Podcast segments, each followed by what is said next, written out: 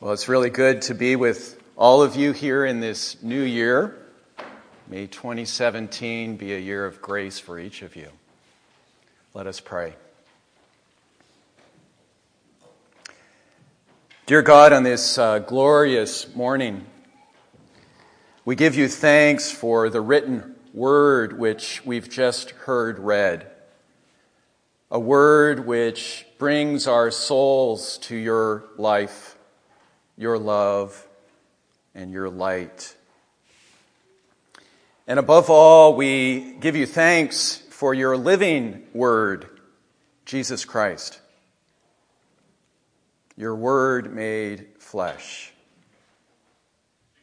And it's through him and because of him that we pray. Amen.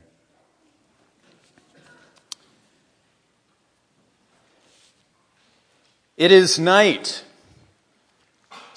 and King Herod is brooding and pacing in his dark palace, nervously tugging at his beard. Yesterday, he received word of a strange caravan of foreigners from the east arriving in Jerusalem, and ever since then, he's been waiting for them to come request an audience. The Jews in Jerusalem have now suffered under four brutal empires Assyria, Babylon, Persia, and Greece. And now Herod the Great is the puppet king of the fifth brutal empire, the Roman one. Most Jews despise Herod, and everybody knows to fear him fear him because of his brutal habit of killing anyone rivals, a whole village, even his own sons, even his own wives. Anybody who gets in the way of Herod having his way. Herod likes singing Sinatra's song, My Way. The king's informers soon bring word that these gentle traveler or these Gentile traveler, travelers are magi, stargazers, scholars of the heavens. And for many moons now, they've been tracking and following a star, eventually arriving here in Jerusalem. Are these magi perhaps from faraway Babylon? Home of a large Jewish community that stayed there after their exile in the sixth century? Do these magi, magi perhaps even know about Isaiah 60? Is this why they've come to Jerusalem in particular, seeking a newborn king? How do they know about this? This news of a newborn king of the Jews sets Herod's heart racing. Who is this new rival to his throne? There's only one king of the Jews, and his name is Herod. Herod now quickly sends for the temple's priests and scribes. Where, he asks, is the Messiah to be born? In Jerusalem, right? After all, Isaiah's vision of God making Israel great again, it centers entirely on Jerusalem. But no, no, the scribes tell him, showing him the scroll from the prophet Micah. The Messiah won't be born in Jerusalem but in Bethlehem, nine miles away. Herod then urgently summons the Magi, and when they enter, everything about them is strange and peculiar. The cut of their robes, the color of their skin, the fragrance of strange spices wafting from their robes, the angle of their eyes.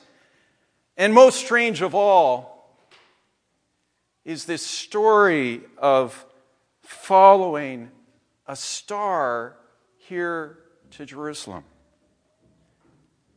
You see, the Magi's careful study of the heavens has brought them here to Jerusalem, but they're still nine miles away from their newborn king.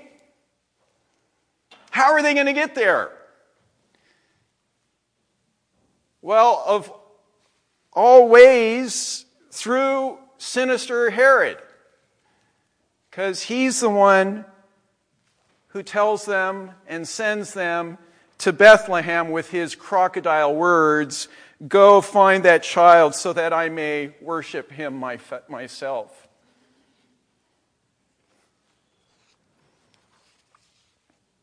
And later, nine miles later, it's the loud blast of camels snorting cold air through their nostrils that first lets Mary and Joseph know that some very unexpected guests have just arrived. And then in come these strange foreigners, delirious with joy. Did you notice that? Their joy. Falling on their knees to worship this child, pressing their foreheads on the dirty floor. They open up their treasure chests and offer their gifts of gold and frankincense and myrrh to the child. And, friends, here we are, 2,000 years later on this Epiphany Sunday, joining them in celebrating the coming of God's light to our world. Cradled in Mary's arms today in lowly Bethlehem, nine miles away from Jerusalem, is our world Savior, sent by God to scatter the proud and bring down the high and mighty, to lift up the lowly and bring and fill the hungry with good things.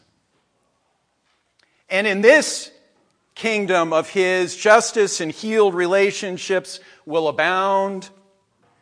In this child, God's light is now dawning. A light so radiant that no darkness will ever be able to overcome or snuff it out. This J- Jesus, as we learned as children, is the light of the world. And whoever follows him will never walk in darkness, but have the light of life.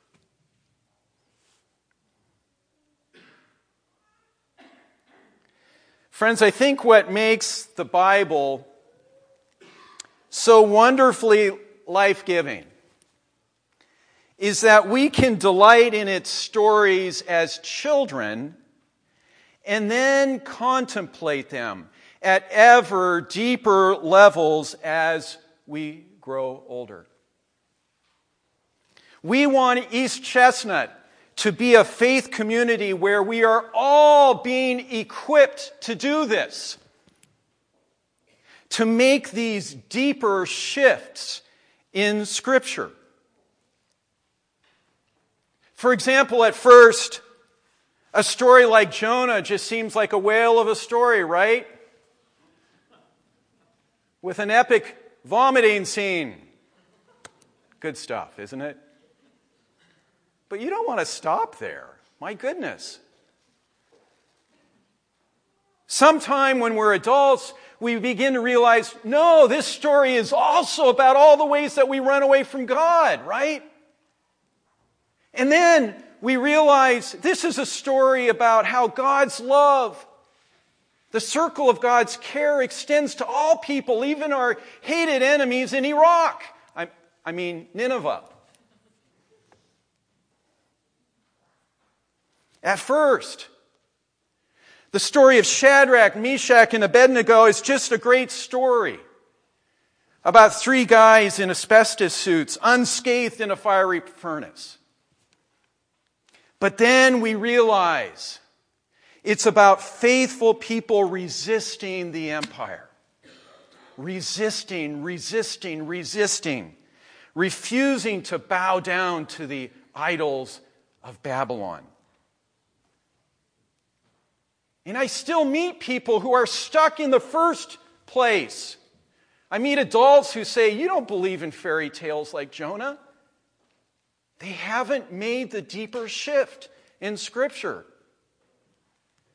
And especially those of you in MYF and college students, I hope you are making this deeper shift in Scripture. Because if you don't, your faith may not survive.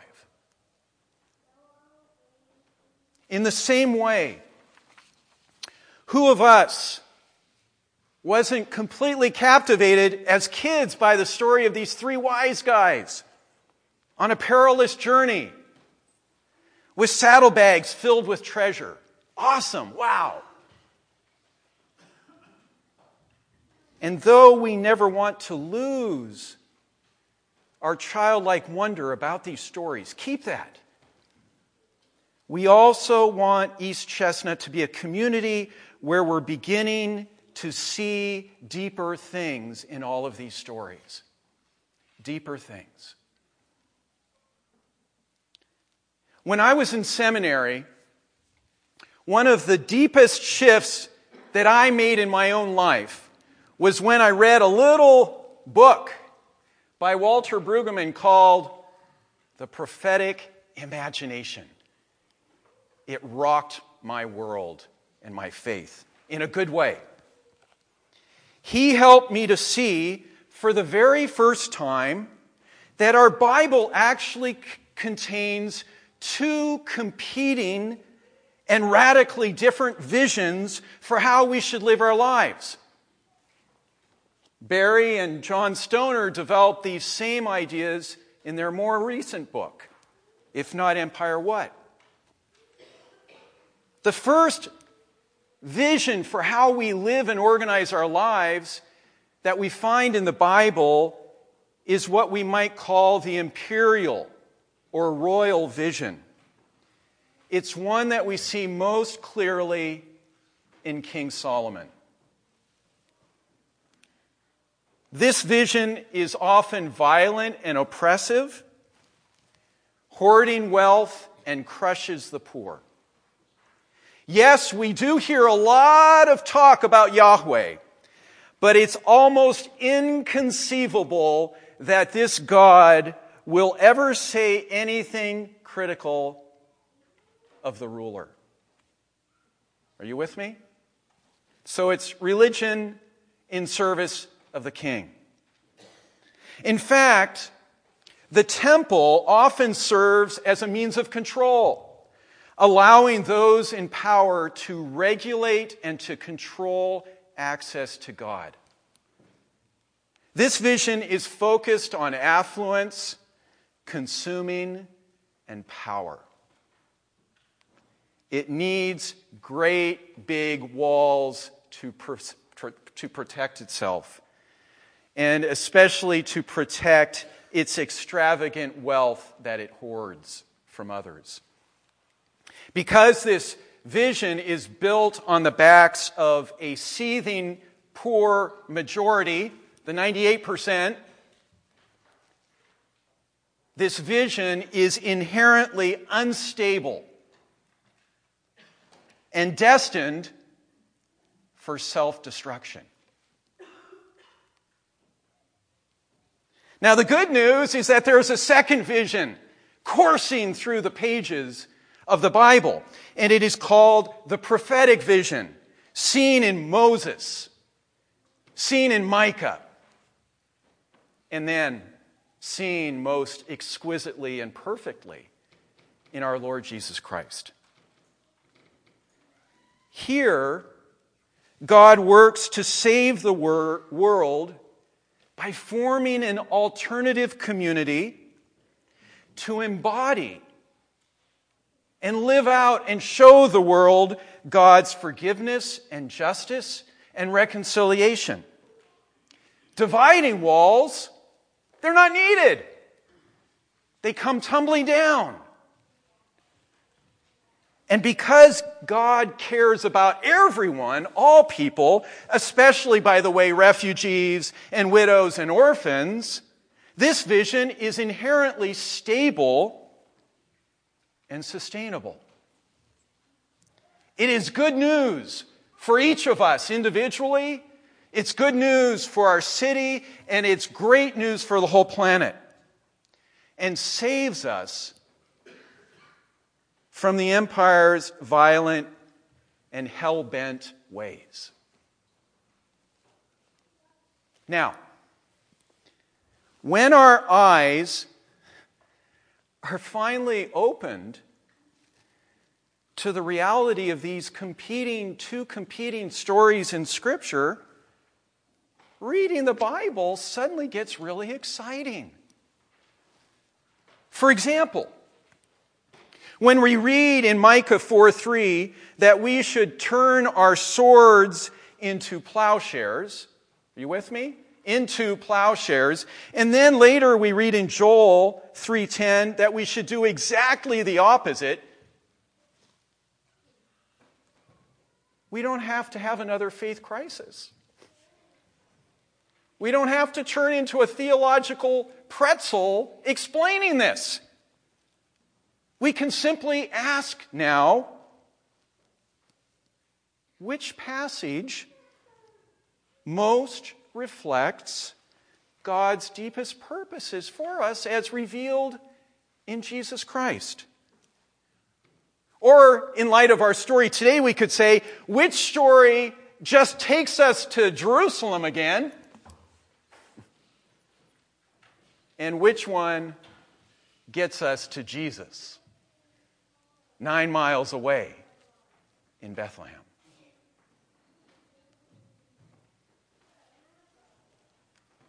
Many of us grew up hearing that the Bible is, is the Word of God. But, friends, I believe this creates huge problems for us. Since there are parts of the Bible that are completely shocking and violent and, quite frankly, appalling. The more we actually read the Bible, the more exhausting it becomes to keep on claiming that everything in it reflects the will and character of God. That gets exhausting. And because of this, some of you here at East Chestnut have told me, and it grieves me, that your Bible sits on your shelf at home, dusty and unread. I won't ask you to raise your hands. By now, I hope it's become clear that I find it much more helpful to say that the Bible contains the Word of God, contains the Word of God, which we need to seek with all our heart, soul, and mind. And hear me clearly. It's a word that we all urgently need in our lives. A word that saves us again and again, saves me from catastrophe, heals our wounds, and guides our feet in God's ways of shalom. As your pastor, Samantha and I our prayer is that East Chestnut may continue to become a community where we are all being equipped to study and to wrestle with and to treasure the Bible so that we can keep on receiving God's urgently needed word for our lives. A church where the Bible doesn't sit dusty on our shelves at home but actually serves as our trusted and daily guidebook. We treasure the Bible because this is the sacred book which brings us to Jesus. We wouldn't know about him without it. It's also the sacred book which keeps on telling us where we can find him and meet him and serve him in our world. And where is that? Well, invariably nine miles away from the centers of power. In the Bethlehems of our world, among those who are thirsty and sick, hungry, unclothed, or in prison. That's where. Where does that mean here in Lancaster? Well, it means among a certain refugee family from Syria of six in sharing food and fellowship tomorrow night with our neighbors at the winter shelter this month, Jesus promises He's going to be there.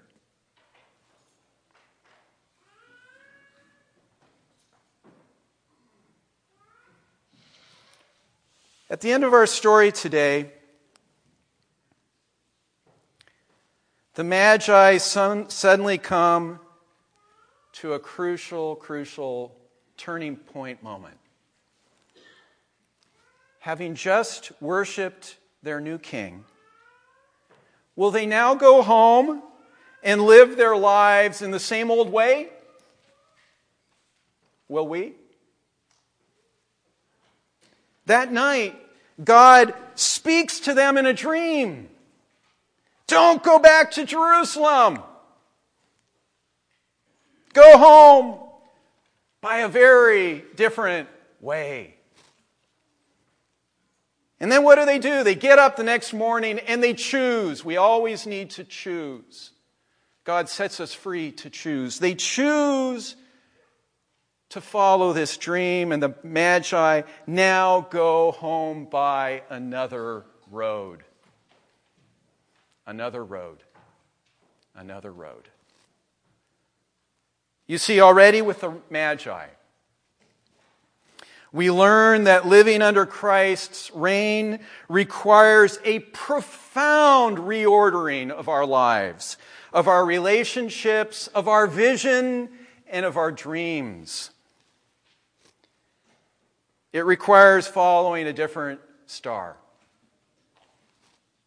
and traveling home by a very different road. Amen.